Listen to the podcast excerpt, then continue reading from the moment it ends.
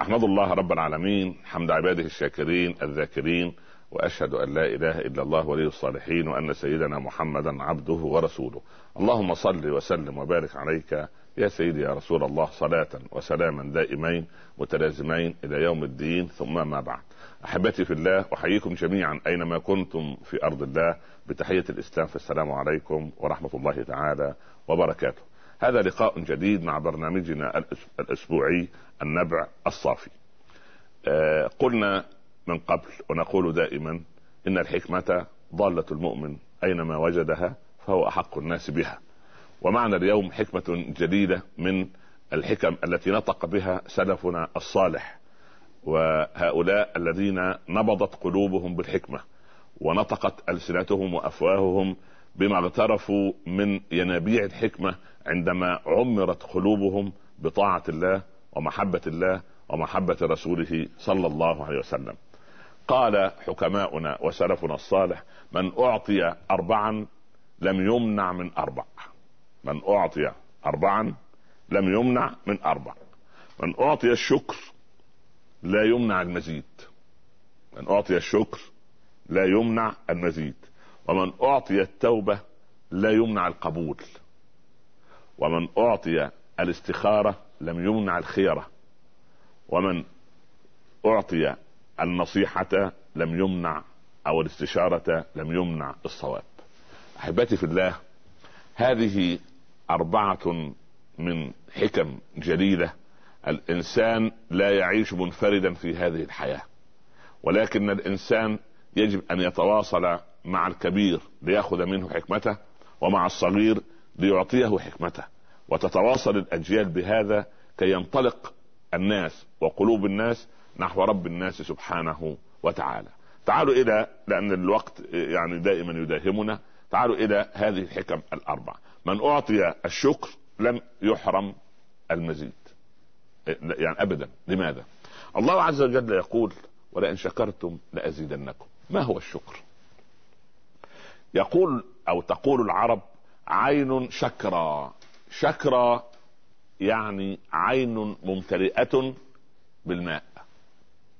فالإنسان الشاكر هو الإنسان الذي امتلأ قلبه بالشكر ونضح هذا الشكر على جوارحه، يعني الجوارح صارت معبرة عما في قلب هذا العبد. والشكر سبحان الله في لغتنا العربية عجيب. لماذا؟ لأن كلمة شكور تقال للدابة التي ظهرت عليها آثار النعمة. فإن رأينا فرسا مطهما أو فرسا يعني ما شاء الله جميل الصورة قوي العضلات جميل البنية، نقول هذه دابة أو هذا فرس شكور، يعني ظهرت عليه آثار النعمة. فيجب على المسلم أن تظهر عليه آثار نعمة الإسلام. يعني لما نجد مسلم مغتاب أو مسلم نمام أو مسلم عزكم الله يأخذ حقوق الناس أو يخوض في أعراض الناس أو يظلم الناس، نقول هذا هذا إنسان ما ظهرت عليه آثار نعمة الإسلام. لأن الإسلام لابد أن يظهر على جوارحي ليس بالكلام. يعني أنا نطقت أن لا إله إلا، وشهدت أن لا إله إلا الله وأن محمدا رسول الله، هذا هو الإسلام. لكن أين الشكر لهذه النعمة؟ أين ظهور هذه النعمة وهي نعمة الإسلام، وهي أكبر نعمة يعطيها رب العباد عز وجل العبد، إلا أن تظهر على يعني العبد في أسلوبه وفي تعاملاته. لكن قضية الشكر عجيبة. الشكر له يعني يعني له قواعد. أول قاعدة من قواعد الشكر أن يخضع الشاكر للمشكور، يعني أكون خاضع، أن أكون خاضعا لمن أشكره. يعني أنا أريد سبحان الله، تجد الطفل الصغير يتودد إلى أبيه ليعطيه كذا. ونحن طبعا على بداية مطالب الصيف بالنسبة لأبنائنا وبناتنا في البيوت، يبدأ الأولاد في طلب سفريات معينة ونزهة معينة وملابس معينة وملابس رياضية معينة. سبحان الله، هذه المطالب تجدها عند الطفل وعند البنت الصغيرة عندما تأتي إلى أبيها أو إلى أمها، تجد فيهم خضوع وذلة، أو يعني تذلل أو تودد. نريد أن نقول هذه الكلمة، تودد إلى من؟ إلى الأب وإلى الأم. نحن نريد كذا، نريد أن نشتري كذا، ويطلبون هذا بأدب جم، وهذا شيء طيب. ف أن أول قاعدة من قواعد الشكر أن يخضع الشاكر للمشكور ولله المثل الأعلى. الإنسان إذا أراد أن يشكر رب العباد عز وجل يجب أن أكون أولا في إطار خضوعي لله عز وجل الذي أولاني هذه النعمة، يعني أن أخضع لله سبحانه وتعالى، ثم أن يحب الشاكر من يشكر، يعني يجب أن أحب من أشكره، لا أشكر بلساني وقلبي يقول أمرا آخر.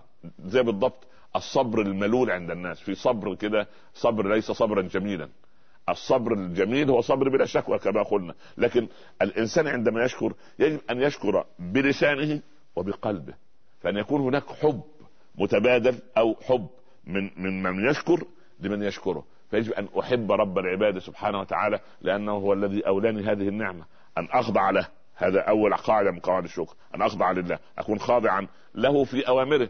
يعني الله عز وجل يأمرني بالصلاة، إنسان يشكر ولكن لا يصلي ليس بشكر، إنسان مسلم ولكن لا يزكي، إنسان ملياردير ويكنز الأموال، إنسان مدير في مؤسسة ويظلم الموظفين، إنسان أب في بيت ويفرق بين الأولاد، يميز الولد عن البنت، يميز هذا عن ذاك، وهذا هذه الموضوعات نطرقها دائما لأنها آفات مجتمعنا ويجب أن تزول عندما نعود إلى حقيقة الإسلام. إذن لابد أن يكون الحب هو الذي يربط ما بين الشاكر والمشكور، فيجب أن نحب رب العباد. والحب لله سبحانه هو بتطبيق شرعه وبتنفيذ دينه وبالاتمار بأمره والانتهاء عما نهى رب العباد عز وجل. فإذا أن أخضع له وأن أحبه، ليس حبا نظريا، الحب النظري حب لا يسوي شيء، لكن واحد يقول والله أنا رجل مسلم وأتقي الله ولكنه أكل أموال اليتامى ظلما، بالله عليك ماذا تقول له؟ جالس في مكتبه في الوظيفة الصباح ويضيء ال ال ال الكهرباء والأضواء والأنوار، وفي بيته أول ما يدخل يطفئ الأنوار ولا يضيء إلا الحجرة التي يجلس فيها. أما إذا ذهب إلى المكتب في شركة خاصة أو عامة أو شركة تتبع الدولة أو غيرها يوقدها، لماذا؟ كأنه يظن أن هذا المال ليس لها، هذا المال العام وملك لنا جميعا ويجب أن نتقي الله رب العالمين. كان عمر يسأل عليا سؤالا عندما يأتيه في قضية بالليل، يمر عليه عليه بعد بعد المغرب، يقول له يا أمير المؤمنين هناك مسألة، يقول يا علي أجئتنا في أمر من أمور المسلمين أم في أمر من أمور نفسك؟ فيتعجب أبو الحسن يقول وما الفرق يا أمير المؤمنين؟ يقول إن كنت قد أتيت في أمر من أمور المسلمين أضعنا المسرجة، يعني أنارنا المصباح، وإن كنت جئت في أمر من خاصة نفسك أطفأنا المسرجة لأن هذا مال المسلمين. انظر إلى الدقة. وجلس عمر عند رجل ينازع، صحابي روحه يعني خلاص كادت أن تفارقه، فلما خرجت روح الصحابي قام عمر فأطفأ المسرجة. فتعجب الحاضرون يا أمير المؤمنين أتتركنا في الظلام؟ قال صار للورثة حق في هذا الزيت، يعني هذا الذي مات الآن صار أصبح الآن ما تركه هو إيه؟ هو تركة، والتركة أصبحت من حق آخرين، ونحن إذا جلسنا في هذا الضوء سبحان الله. إذن هذه هي هي دقة الملاحظة. ولذلك عائشة بنت الإمام أحمد تسأل الإمام الشافعي سؤالا عجيبا، تقول له يا إمام الشرطة تمر وتقف على قارعة بيتنا بالمشاعل، يعني معهم فوانيس أو مصابيح، فأخيط أثوابي على ضوئهم، أهذا حلال أم حرام؟ فبكى الشافعي. إذن هذه الدقة العجيبة في قضية الحلال والحرام. أناس يستهينون بقضية الشبهة وقضية الحرام، يا سعد والذي بعثني بالحق نبيا إن العبد لا يقذف باللقمة الحرام في جوفه لا يتقبل الله له عملا أربعين يوما.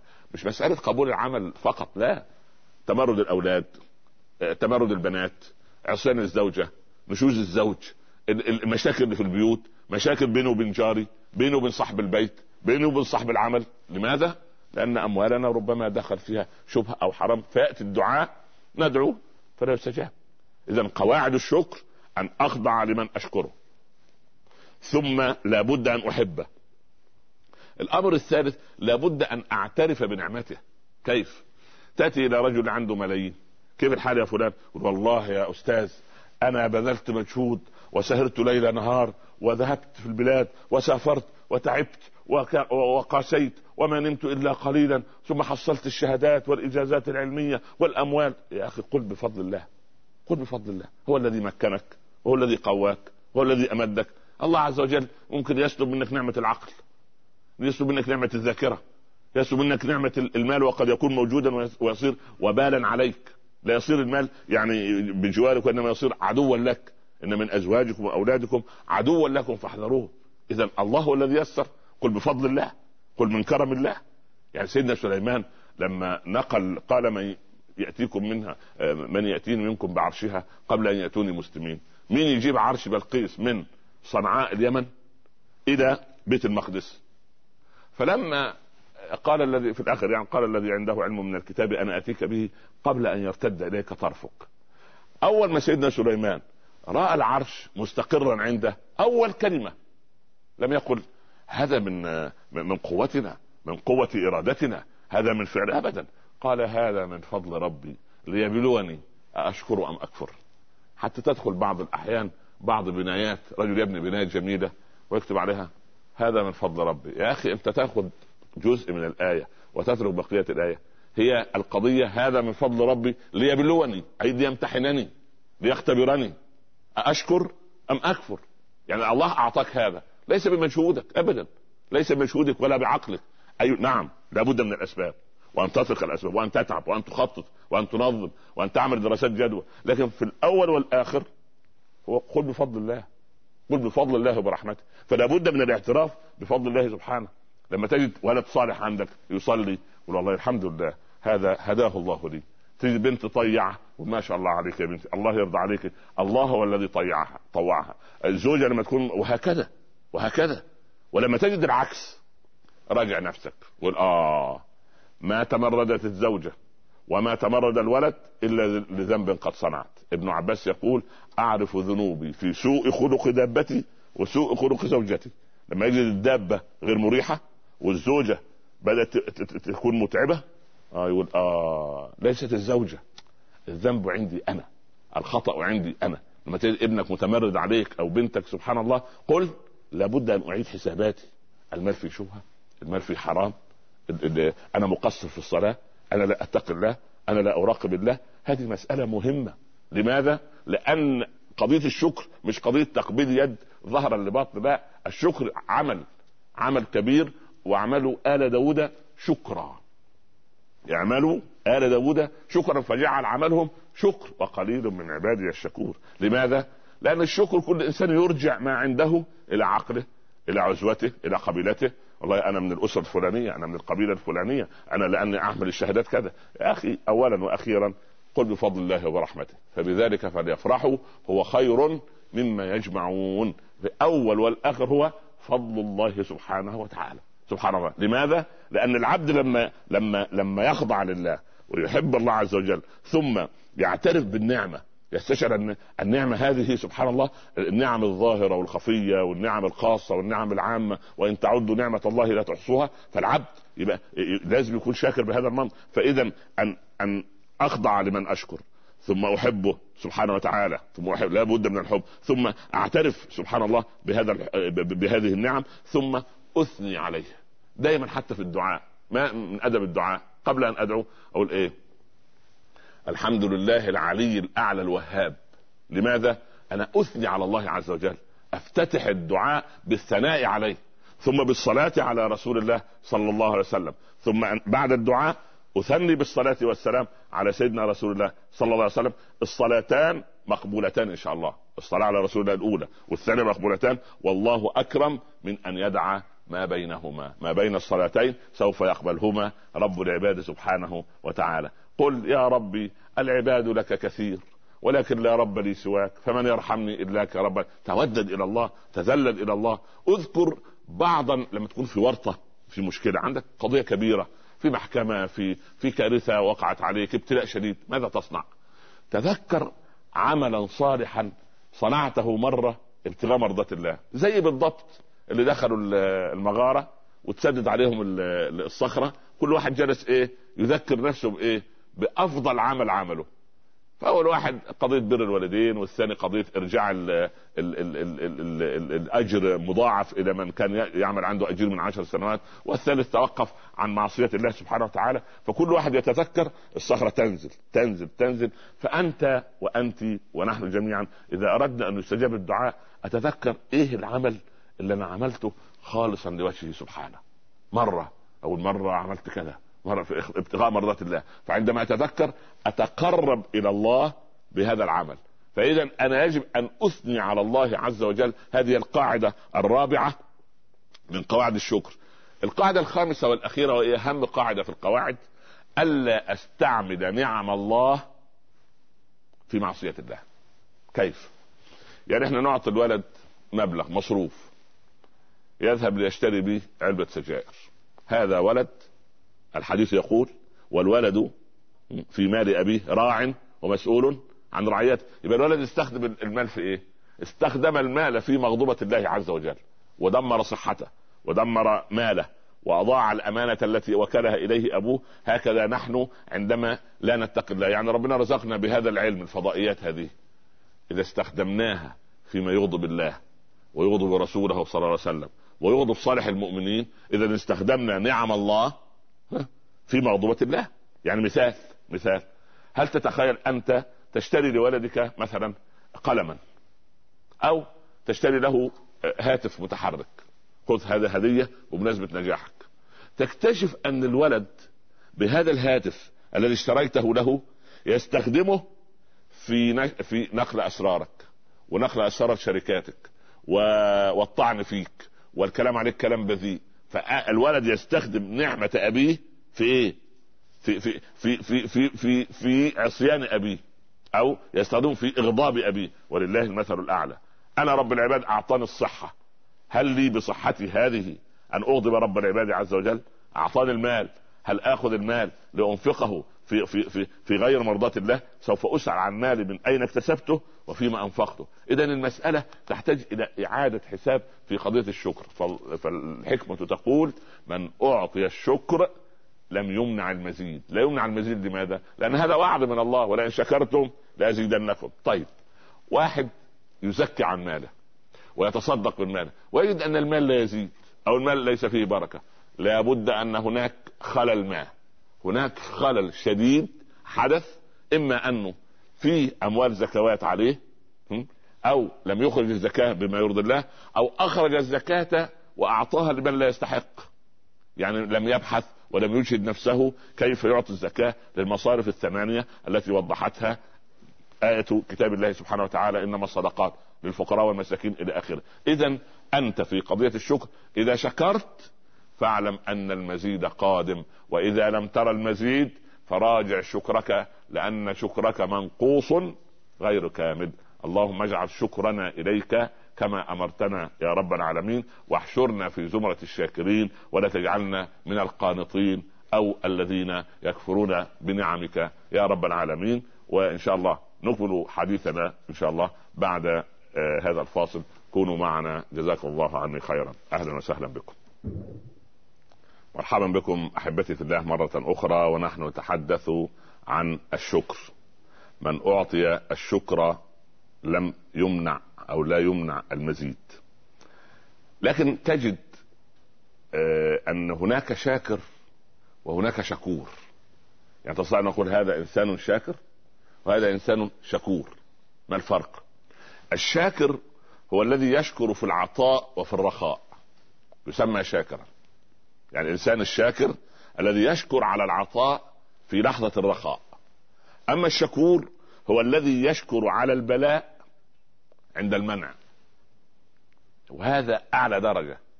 يعني إنسان عندما يمنع، مثلا إنسان منع الولد، هذا منع، لأن الإنسان له أمور يحبها يستهويها طبعه وأمور لا يستهويها طبعه.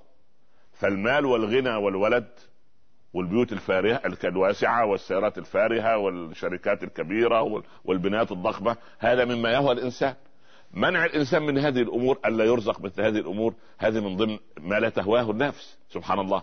فالفرق بين الشاكر والشكور، والشكور هو صيغة مبالغة، هو أعلى درجة. يعني فالشاكر هو الذي يشكر عندما يعطى في لحظة الرخاء، لكن الشكور هو الذي يشكر ويحمد رب العباد عز وجل عند المنع لحظة البلاء. يعني يبتلى مثلا بأن منع من الولد يقول آه والله لابد أن هذا المنع فيه خير لي. لماذا فيه خير له؟ لأن ربما الولد هذا يأتي يكبر فيكون عاق يكلفه ما لا يطيق، يكون الولد تنطبق عليه الآية إن من أزواجكم وأولادكم عدوا لكم فاحذروهم، يكون زي ابن نوح سبحان الله العظيم. ولذلك ربنا مدح سيدنا نوح لأنه لأنه حمد الله في البلاء بابنه، وحمد الله في البلاء في زوجته، قال إنه كان عبدا شكورا عبدا شكور. لماذا؟ لأنه شكر الله عند البلاء. ولد عاق مات كافرا، وزوجة آه والعياذ بالله رب العالمين خائنة تخرج أسرار البيت خارجة، وقيل ادخل النار مع الداخلين، هي وزوجة سيدنا لوط عليه وعلى سيدنا نوح وعلى النبي صلى الله عليه وسلم. إذن هاتان الزوجتان مع ولد نوح عليه السلام، فكان عبدا شكورا. لماذا كان عبدا شكورا؟ لأنه شكر الله على البلاء في لحظة المنع. منع من الولد الصالح، منع من الولد التقي، منع من الزوجة الطيعة. إن العبد أفضل ما يرزق به بعد الإيمان بالله عز وجل زوجة النظر إليها سرته سرته يعني مش ملك الجمال، لا يعني منفرجة أساريرها. لأن في زوجات تجيب تقطيب الوجه سنوات شكلها كده سبحان الله، والرجل يصبر ويحتسب. لكن في زوجة حتى وإن كانت قليلة القدر في الجمال لكنها جميلة في أساريرها، منفرجة أساريرها.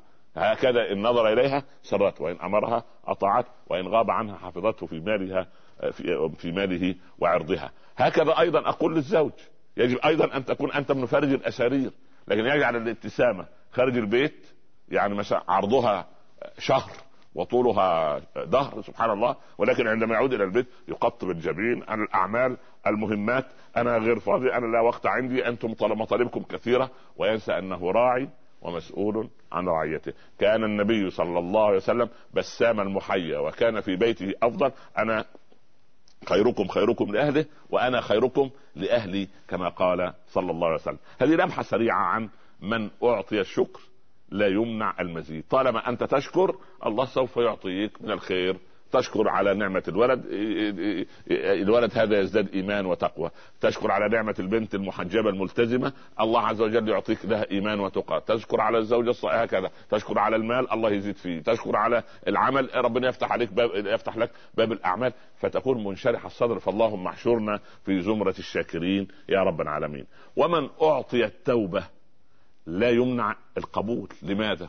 لأن العبد مجرد سبحان الله العظيم طرق باب الله عز وجل. هل تظن أن الله يرد العبد خائبا؟ أبدا أبدا. الله يعلم أن كل بني آدم خطاء، ونحن كلنا يا عبادي إنكم تخطئون بالليل والنهار وأنا أغفر الذنوب جميعا.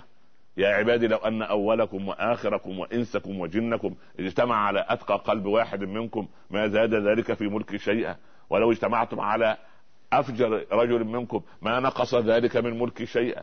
يا عبادي لو أن أولكم وآخركم وإنسكم وجنكم اجتمعوا في صعيد واحد وسأل كل واحد منكم مسألته فأعطيت كل واحد منكم مسألته ما نقص ذلك من ملكي إلا كما ينقص المخيط إذا أدخل البحر. يا عبادي إنما هي أعمالكم أحصيها عليكم، فمن وجد خيرا فليحمد الله، ومن وجد شرا فلا يلومن إلا نفسه.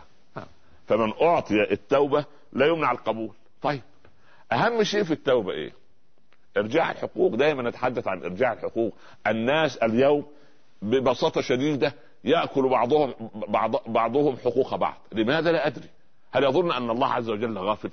يعني هو أنت تأكل حق الآخر سواء حق مادي أو حق معنوي. هو الله عز وجل أعطاك سلطة وأعطاك مسؤولية لتظلم الناس، أم أنك لتعدل بين الناس، أم أنك لتقيم شرع الله بين الناس، أما أنك تتقي الله سبحانه وتعالى.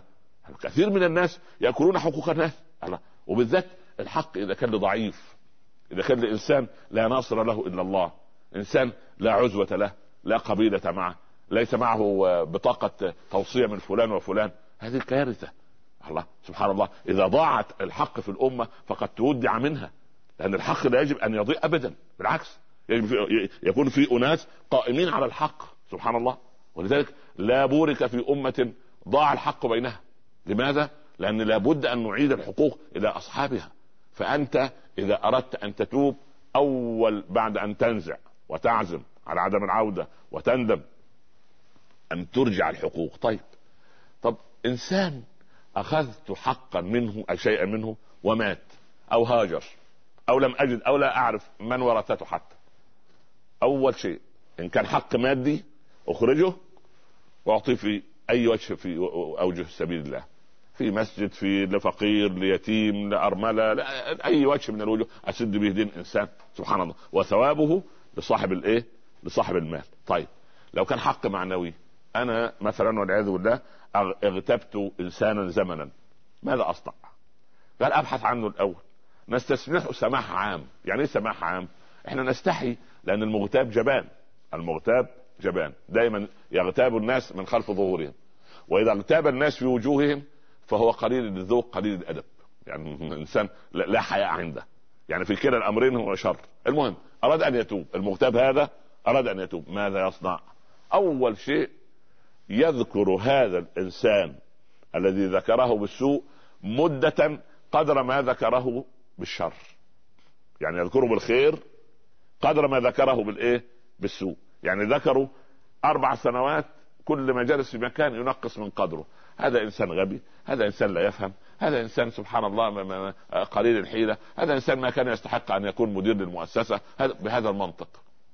فأنت اغتبته عدة سنوات، يجب أن تمدح فيه وفي خلقه وفي الجانب الطيب منه نفس المدة، هذا أمر. الأمر الثاني، كلما ذكرته وذكرت غيبتك له سبحان الله ماذا تصنع؟ تستغفر له، اللهم اغفر له، اللهم ارحمه، اللهم وفقه، اللهم بارك له في أولاده، اللهم اهد له زوجته، اللهم اشفيه، وهكذا. لماذا؟ لأن أنت إن صنعت هذا كونت لك في ميزان الحسنات له كما من الحسنات، إذا جاء يوم القيامة تحدث مقاصة. كيف؟ يأتي صاحب الحق، أين حقي؟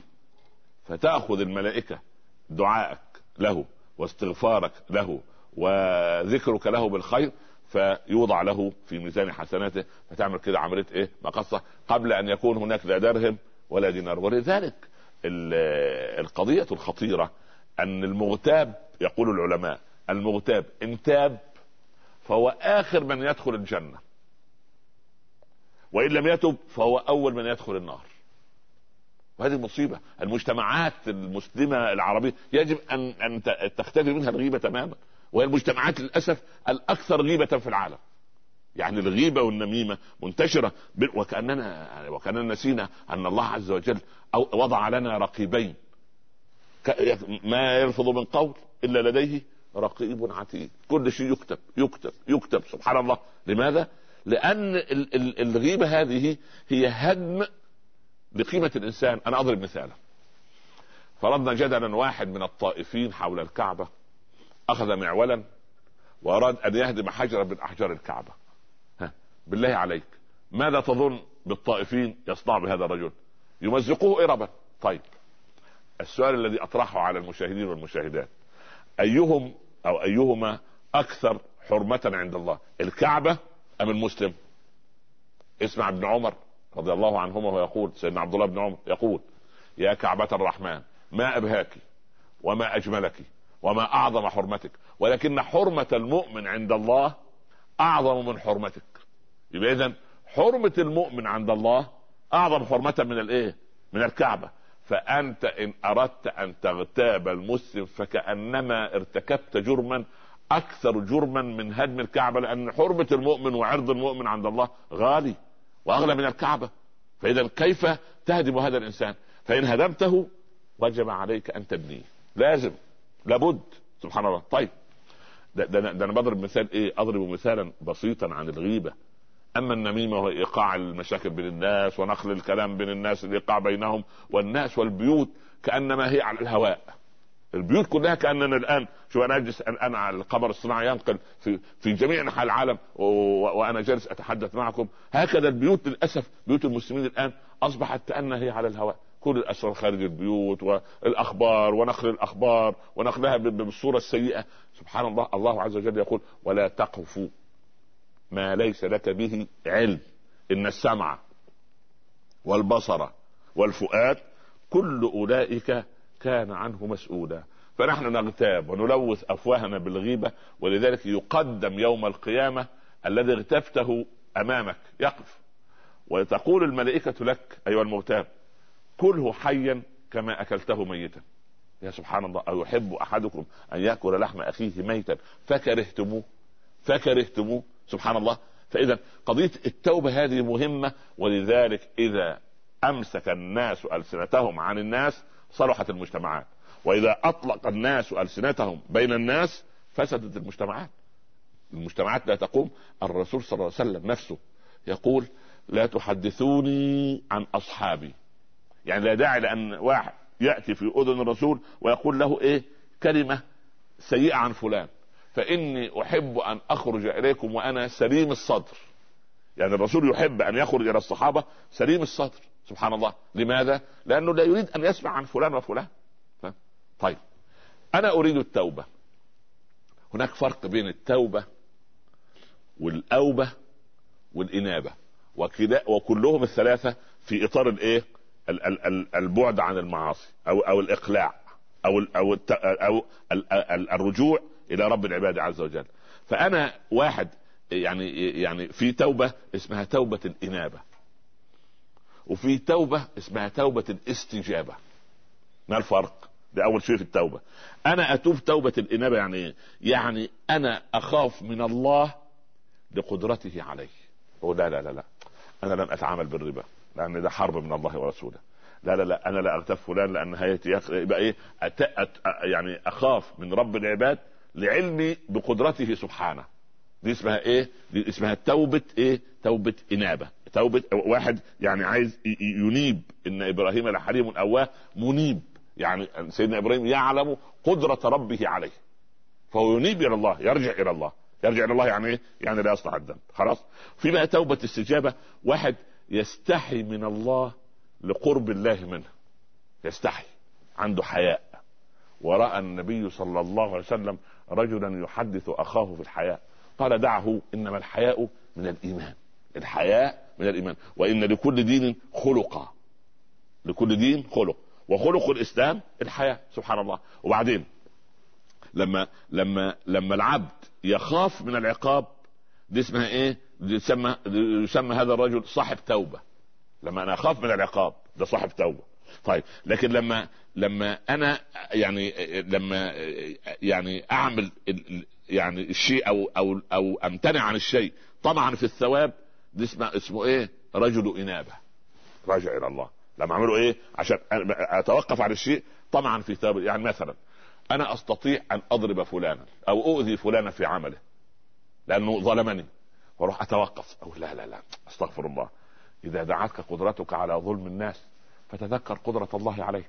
اعمل ايه؟ اقول لا لا انا اطمع بما عند الله من ثواب واكظم غيظ. ربنا مدح الكاظمين الغيظ، وسارعوا إلى مغفرة من ربكم وجنة عرضها السماوات والأرض أعدت للمتقين الذين ينفقون في السراء والضراء والكاظمين الغيظ والعافين عن الناس. فأنا أكظم غيظي طمعا فيما عند الله من ثواب. يبقى ده عبد إيه؟ عبد صاحب إنابة. صاحب إيه؟ إنابة. أما لما لما العبد سبحان الله العظيم يعني يعني يتوقف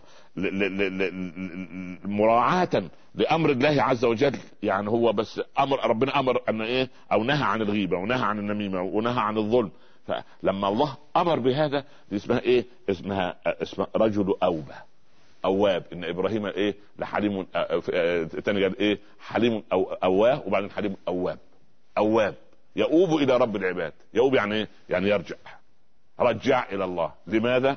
لأنه يطمع فيما عند الله حياء منه وطمعا في ثوابه ثم لقرب الله سبحانه وتعالى منه. دي تجمع لك ايه هي التوبة، ايه هي الأوبة، ايه هي الإنابة. طيب الآن يعني سبحان الله العظيم العبد طالما تاب هل يمنع القبول؟ أبدا.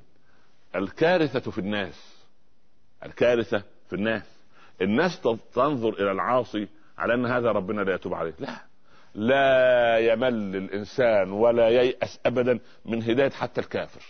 ففجأة ربنا يفتح له الطريق ويفتح قلبه. يا سبحان الله الله يرضى عن عمر خرج من بيته ايام كفره ليقتل محمدا، هكذا على لسانه يعني، من اين محمد هذا الذي فرق بين الاخ واخيه والاب وابن والزوج وزوجته، الله الاقتل. فواحد واحده تقابله يقول له يا ابن الخطاب يعني اذهب الى ختنك يعني يعني يعني صهرك، سبحان الله، سعيد بن زيد رضي الله عنه احد العشر المبشرين بالجنه، وقرأ طه عمر رضي الله عنه، وبعدين أين محمد أين رسول الله، وراح بيت الأرقم دار الأرقم بن أبي الأرقم، ودخل وجذبه النبي صلى الله عليه وسلم وقال أمان، قال أشهد أن لا إله إلا الله وأنك رسول الله. حتى قال أبو عبد الله قبل أيام قال لو أسلم حمار الخطاب لأسلم عمر، من باب إيه؟ من باب اليأس. لكن المؤمن لا ييأس من هداية إنسان، لا تيأسن من هداية إنسان، طالما روحه فيه عندنا أمل في أن الله يهديه. ولا تعب على الخطائين خطاياهم وابكي على خطيئتك، هذه نصيحتي لكل مسلم. لو أن كل واحد منا اهتم بخطأ بذنوبه وابتلاءاته ومعاصيه وأراد أن يتوب منها وأن يجدولها زي جدولة الديون، أنا علي ديون عمل عملية جدولة وأنا أجدول المدعو وبعدين أتوب إلى الله وأرجع إلى الله وأنيب إلى رب العباد، عندئذ من أعطي التوبة لم يحرم القبول. اللهم اقبلنا وتقبلنا توبة وأوبة وإنابة ورجوعا يا رب العالمين. نكمل بعد الفاصل بإذن الله، كونوا معنا. أهلا وسهلا بكم، مرحبا بكم أحبتي في الله مرة أخرى، ونحن نتحدث عن هذه الحكمة العظيمة، من أعطي أربعا لم يمنع من أربع، فمن أعطي الشكر لا يمنع المزيد، ومن أعطي التوبة لا يمنع القبول، ومن أعطي الاستخارة لم يمنع الخيرة. الرسول صلى الله عليه وسلم علم الصحابة الاستخارة في كل شيء، ولكن كثيرا من أبناء جلدتنا يدخلون على الاستخارة وقلبهم مائل إلى أمر ما. طيب أنت قلبك مائل إلى أن تتزوج بنت فلان، أو أن ابن فلان تقدم إلى ابنتك، أو أنك تريد أن تشتري هذه البناية أو هذا الدار أو هذا الدار أو هذه السيارة أو هذه مثلا. طيب أنت تستخير، ما هي الاستخارة؟ كلنا نعرف أن نصلي ركعتين، الركعة الأولى الفاتحة والكافرون، الركعة الثانية الفاتحة وسورة الإخلاص، طبعا لا وقت عندنا لأن نذكر الدعاء الجميل دعاء الاستخارة الكل يحفظه وموجود في كتب الأذكار، أو من لم يحفظ اللهم خير لي واختر لي. سبحان الله، لماذا قدمت الصلاة على الدعاء؟ يعني في صلاة الاستخارة أنا أصلي ركعتين أصلي ركعتين ثم أدعو، لأنك عندما تستخير أنت تستخير الملك، ملك الملوك سبحانه وتعالى، فعندما تستخير ملك الملوك فقبل أن تتقدم إليه بالدعاء تطرق بابه، وطرق باب الملك بالصلاة، فأنت تستفتح ما بينك وبين رب العباد عز وجل، بأن تصلي لله ركعتين تفتح لك أبواب السماء، ثم تدعو رب العباد عز وجل. فإذا جاءك الأمر واسترحت له ورأيت الأمور ميسرة توكل على الله، إذا وجدت أن الأمر فيه تعقيد أو لكن العجيب أن كثيرا من المسلمين يربطون الاستخارة بالرؤية، وأنا استخرت ولكن لم أرى رؤية. لا علاقة بالاستخارة بالرؤية أبدا، وإنما هي حالة من انشراح السطر أو من ضيق السطر، حالة من التيسير أو من التعسير، حالة من يعني إزاحة العقبات جانبا أو من وضع الإيه من وضع العقبات. فأنت عندما تصلي صلاة الاستخارة، حتى الصحابة عندما انتقل النبي صلى الله عليه وسلم عليه الصلاة والسلام للرفيق الأعلى، فاست يعني جاء عند ال... عند عندما يضعوه في القبر، يعني يضعوه في لحد أم في شق، فكان في اثنان من اللح من القبورين اللي بيدفنوا الناس يعني في في المدينة، واحد يجيد اللحد لحاد يعني، واحد يضرح يجيد الايه الشق. فقالوا احنا نستخير الأول وبعدين أيهما جاء أولا صنعنا برسول الله صلى الله عليه وسلم. فاستخاروا رب العباد عز وجل، فجاء من يجيد اللحد فلحدوا رسول الله صلى الله عليه وسلم. هذه نتيجة استخارة، يعني قالوا احنا نستخير الأول وبعد الاستخارة ننتظر من الذي يأتي الأول، من يجيد من يضرح أم أم إيه أم من, إيه أم من يلحد، فمن يجيد الشق أم من يجيد اللحد. فجاء صاحب الإيه اللحد الذي يجيد اللحد اولا، فلحدوا في وضعوا النبي صلى الله عليه وسلم في لحد عليه الصلاة والسلام. هذا في امر الايه الاستخارة. ومن اعطي المشورة لم يمنع الصواب، ولكن كثيرا من الناس يتكبرون على ان يستشير غير، ما خاب من استشار وما ضاع من استخار. هذا يعني مجمل هذه الحكمة. اقولها مرة اخرى حتى تحفظ ثم نبدأ في تلقي الاسئلة. من اعطي الشكر لم يمنع المزيد، من أعطي التوبة لا يمنع القبول، من أعطي الاستخارة لم يمنع الخيرة، ومن أعطي المشورة لم يمنع الصواب. أول اتصال إن شاء الله. أهلا وسهلا، بسم الله.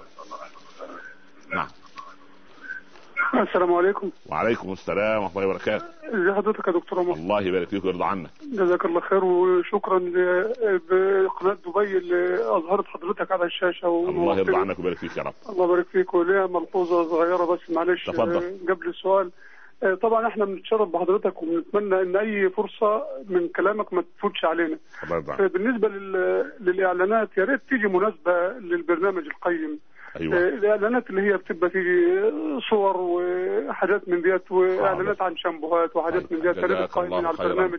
أنا أيضا أضم صوتي إلى صوتك إلى إدارة كل الشاشات التي تقدم برامج دينية، إن شاء الله أن يعني تتقي الله فينا في هذا الأمر، وتتقي الله في مشاهدينا، ونسأل الله أن يعني يهدي الله الجميع إن شاء الله. بارك الله فيك. اتصال الذي يليه. نعم. أيوة. ألو. أيوة تفضلي. آه لو سمحت آه دكتور عمر، أنا بكلم حضرتك من الكويت، ومتشكر لحضرتك جدا على الحلقة اللي فاتت، لأن ساعدتني جدا في المشكلة بتاعتي اللي أنا موجودة فيها دلوقتي. الحمد لله. أنا كنت عايزة أخد رأيك في, في, في, في هل حرام ولا حلال في المشكلة دي لو سمحت. آه أنا بنتي محتاجة عملية، والعملية دي مكلفة جدا، فممكن تكلف فلوس كتير، ممكن تكلف لدرجه ان انا ممكن يعني ابيع حاجات كتير جدا علشان، ونسبه نجاح العمليه كبير، يعني ممكن تنجح ممكن ما تنجحش، ممكن حوالي خمسين بالمية نجاح او ستين بالمية كده.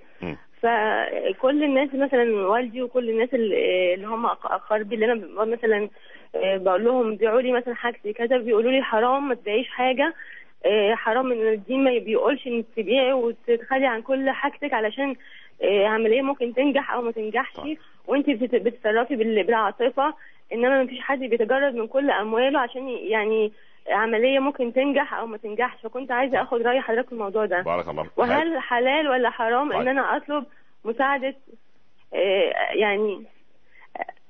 اتفضل حضرتك. يعني السؤال، هذه العمليه مهمه للبنت؟ اه طبعا. طيب. غير بديل العمليه البنت تموت خلاص، ان شاء الله الحياه بنتي بيد الله سبحانه، ربنا يبارك لك فيها ويشفيها ان شاء الله. بارك الله. وصل السؤال. اولا ابناؤنا فلذات اكبادنا، يعني اكبادنا تمشي على الارض، ان هبت الريح على احدهم استعصت عيناي على الغمض. لو في نسبه واحد في المليون نجاح العمليه، فلتذهبي فليذهب المال كله، ولتبقى صحه البنت، ولتبقى حياه البنت، ولتبقى انت، لان الانسان اغلى بكثير جدا من المال، والإنسان يرزق بالمال ولا يرزق المال بالإنسان. فإيه قيمة المال إذا أنا استمتعت به وأرى ابنتي تحتاج إلى عملية ضرورية؟ أنا أرى الله أعلم كل الذين من حولك يخطئون، لأنهم يفكرون بعقلية الأوروبيين وعقلية البزنس وعقلية التجار وعقلية من لا قلوب لهم. أنت هذه ابنتك فلذة كبدك، افعلي بفضل الله ما تستطيعين في قضية الإنفاق، والله سبحانه وتعالى سوف إن شاء الله بفضله ومنه وجوده، والإخوة والأخوات يؤمنون على دعاء أن يشفيها لك، وبإذن الله تجدي خيرا فيها إن شاء الله. والمال معوض، إنما هو عارية مسترجعة. بارك الله فيك. بنتوكل على الله وانطلقي. الاتصال اللي بعده يتفضل. أيوة. السلام عليكم. وعليكم السلام ورحمة الله وبركاته. جزاك خيرا يا الشيخ، وجعلك الله عونا للمسلمين. الله يبارك فيك يا بنتي. الله يخليك.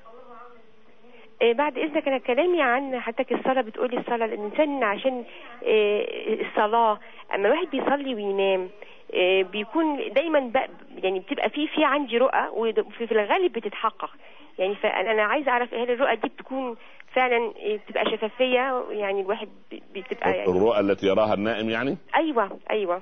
والله تعالى. بارك الله فيك. أولا الغالب عندي بتتحقق. شكرا لك. بارك الله فيك. الله خيرا. أولا لم يبقى من النبوة الصالحة من شيء إلا الرؤيا الصالحة يراها المؤمن أو ترى له. فالإنسان لما يرى رؤيا صالحة أو ترى له رؤيا صالحة هذا جزء من ستة وأربعين جزء من النبوة. أما الذين يؤولون الرؤى على الشاشات فإن أمرهم عجيب، لأن الرؤى ليس هناك علم يسمى علم تأويل الرؤيا أو علم تفسير الرؤى. الرؤيا أو تفسيرها عبارة عن إلهام يضعه الله لبعض الناس من حفظة كتاب الله عز وجل من أهل العلم، ويؤولها كابن سيرين عمدة المفسرين بما ألهمه رب العباد من تقواه رضي الله عنه. لكن الرؤى التي تؤول هكذا على الشاشة لابد أن أعرف من الذي رأى، وهل رجل أم امرأة صالح أم غير صالح، يصلي أم لا يصلي. ولكن إذا تحققت الرؤية فهذا كله خير كبير بفضل الله. الاتصال الذي بعده. نعم ايوه. السلام عليكم ورحمه الله وبركاته يا دكتور. وعليكم السلام ورحمه الله وبركاته. انا سعيد جدا اللي بكلم حضرتك. يا اهلا وسهلا، وانا سعيد ايضا. الله يبارك بحضرتك. انا عندي الله. سؤال واستفسار. نعم. السؤال عن الغنيمه الغميمه والنميمه. يعني لما اكلم اختي في مصر وتقول لي ده اختك حصل عندها كذا، اختي الثانيه حصل، وتحكي لي اي حاجه عن ده، هل ده يخش في في يعني في الذنب ولا يبقى عادي؟ هذا هو السؤال. مش قصدنا السوء والعياذ بالله. طيب والاستفسار؟ الحضرتك انت كتبت كتاب عن الفكر في للمغتربين في اوروبا. ايوه. الكتاب ده حضرتك اسمه ايه ونجيبه منين؟ انا في المانيا، اجيبه منين من المانيا؟ حاضر، الله يرضى عليك يا رب. ولما انزل مصر الاقيه في مصر. بارك الله فيك، شكر الله لك. انا سعيد جدا ان كلمت حضرتك. بارك الله فيك يا ابني. مع الف الف سلامه. الله يسلمك امرك. طبعا الكلام العادي احنا لو تعودنا على نقل، اصل الناس للاسف تحولت الى يعني صار العربي الان والمسلم عباره عن مشروع مكلمه، يتكلم كثيرا، فأصبح يتكلم في فلان طبخ كذا، فلان باع، فلان اشترى. ممكن هذا يدخلنا في غيبة، ممكن هذا يدخلنا في غيبة، ممكن هذا يدخلنا في نمي. فلا داعي لأن نتحدث، يجلس الناس يتحدثون فيما يعود على الناس بالفائدة. أما إذا قلت كلاما لا يضر ولا أؤذي به إنسان ولا أنقص من قدر إنسان ولا أقلل من قدر إنسانه، فإن شاء الله لا يكون غيبة إن شاء الله. أما كتاب فقه الغربة الذي وعدنا به والله يعني ما زال يعني إن شاء الله ندعو الله سبحانه وتعالى أن ننتهي منه، لأنه ما خرج إلى النور بعد. قريبا ربنا ييسر لنا الأمر إن شاء الله بإذن الله، وهو الذي يخص المسلمين الذين يقيمون في دار أو في ديار غير ديار المسلمين. أريد أن أقول قبل أن نختم هذه الحلقة بالدعاء أن الإنسان في هذه الحياة له منهج، المسلم يعني. هذا المنهج واضح في كتاب الله وسنة رسوله صلى الله عليه وسلم. تكلمنا اليوم عن هذه الحكمة الرباعية، تكلمنا عن الشكر، والشكر أو الشاكر له المزيد من الله، هذا وعد من الله سبحانه وتعالى. والإنسان عندما يتوب لا يمنع القبول، لأن هذا يعني قلت استغفروا ربكم إنه كان غفارا. أيضا ال ال ال بفضل الله سبحانه وتعالى تحدثت عن الاستخارة، والاستخارة لا يمنع الإنسان الخير طالما يعود إلى رب العباد سبحانه وتعالى. أيضا تحدثنا عن المشورة، ولا بد أن يستشير الإنسان كبار السن وأهل العلم وأهل الخبرة وأهل التخصص في كل مجال، فلن يمنع الصواب أبدا إن شاء الله رب العالمين. أرجو أن تكون هذه الحكمة لاقت قبولا عندكم، ونرجو أن نضعها حكمة عندنا في بيوتنا ونعمل بها إن شاء الله رب العالمين. هذه اللحظات عسى أن تكون ساعة الإجابة، نتوجه إلى رب العباد سبحانه وتعالى بالدعاء. سبحانك اللهم وبحمدك، اللهم صل وسلم وبارك عليك يا سيدي يا رسول الله. اللهم اجعلنا من الشاكرين ولا تحرمنا الزيادة يا رب العالمين. اللهم اجعلنا من التائبين ولا تحرمنا القبول يا أكرم الأكرمين. اللهم اجعلنا ممن يستخيرونك في صغير الأمر وكبيره ولا تحرمنا من الخيرة يا رب العالمين. اللهم اجعلنا ممن يستشيرون أهل التخصص يا أكرم الأكرمين ولا تحرمنا الصواب يا أرحم الراحمين. اللهم اجعل جمعنا جمعا مرحوما وتفرقنا من بعده تفرقا معصوما. لا تجعل بيننا شقيا ولا محروما. لا تدع لنا في هذه الليلة العظيمة ذنبا إلا غفرته، ولا مريضا إلا شفيته، ولا عسيرا إلا يسرته، ولا كربا إلا أذهبته، ولا هما إلا فرجته، ولا دينا إلا قضيته، ولا ضالا إلا هديته، ولا ميتا إلا رحمته، ولا طالبا إلا نجحته. اللهم هيئ لبناتنا أزواجا صالحين، وارزق أبناءنا بزوجات صالحات، واطرد عن شبابنا وأبنائنا وبنات الأمة وأبنائها شياطين الإنس والجن. أكرمنا ولا تهنا، أعطنا ولا تحرمنا، كلنا ولا تكن علينا، آثرنا ولا تؤثر علينا، انصرنا ولا تنصر علينا. اللهم اجعل عن أيماننا نورا وعن شمائلنا نورا ومن أمامنا نورا ومن خلفنا نورا ومن فوقنا نورا ومن تحتنا نورا واجعل لنا نورا واجعلنا نورا يا رب العالمين. اللهم أظلنا بظل عرشك يوم لا ظل إلا ظله. اللهم اسقنا من حوض نبيك صلى الله عليه وسلم شربة لا نظمأ بعدها أبدا.